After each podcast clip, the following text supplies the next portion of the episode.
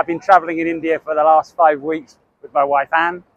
We've travelled the length of the Konkan Railway on the trains. We started down in Bangalore and now we've travelled all the way up the length of it. AudStories, Odd Stories are your stories. Hey, this is Neeti. You're listening to AudStories. Happy Republic Day. And uh, आज special day, special day है ना For us, we Indians are so proud of our country. While uh, we talk about our country a lot, let's see what a foreigner has to say about India. It's story time.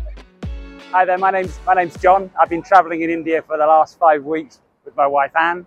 We started in Bangalore because 17 years ago we used to live there with our daughter. And so we went back and met friends. And then we've been going to lots and lots of places that we hadn't been before. And in particular, nearly 30 years ago, I, we saw the Konkan Railway getting built when we were visiting Goa. And so uh, we've travelled the length of the Konkan Railway on the trains. We started down in Bangalore and now we've travelled all the way up the length of it. And using the public transport systems in uh, the new metro in, in Bangalore, we've been travelling on the trains here in Mumbai. And uh, it's great. The buses, the trains, the way technology and Google Maps allows me as a foreign traveller to find out where I'm going is brilliant. So uh, it's been really, really good fun. And we'll definitely be back because we keep on getting pulled back to India. Any message you have for our country?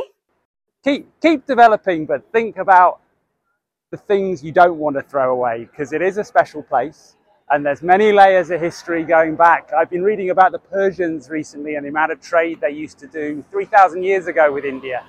So keep try and keep all the levels of the history and don't try and turn into every other country in the world because that would be very sad. Tell us about the best moment you've had in India. I, I'll tell you, one of the things that's made me really happy on this trip was going back. The team I set up in Bangalore was in, a, in an office of about 100. I had a team of 10. It grew to 170 in two years. The office grew to 400. It's now 4,000 people.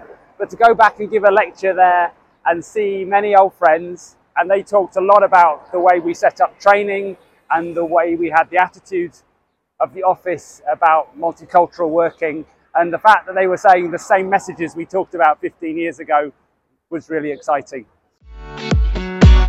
You know what? We're so busy in our daily lives that we tend to ignore a lot of things. Especially, we tend to ignore like how we are developing.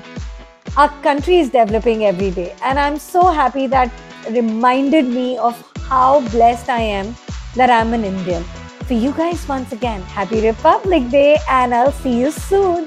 Bye. Don't forget to follow AudStories, huh, Baba? On Spotify and Apple Podcasts. See you.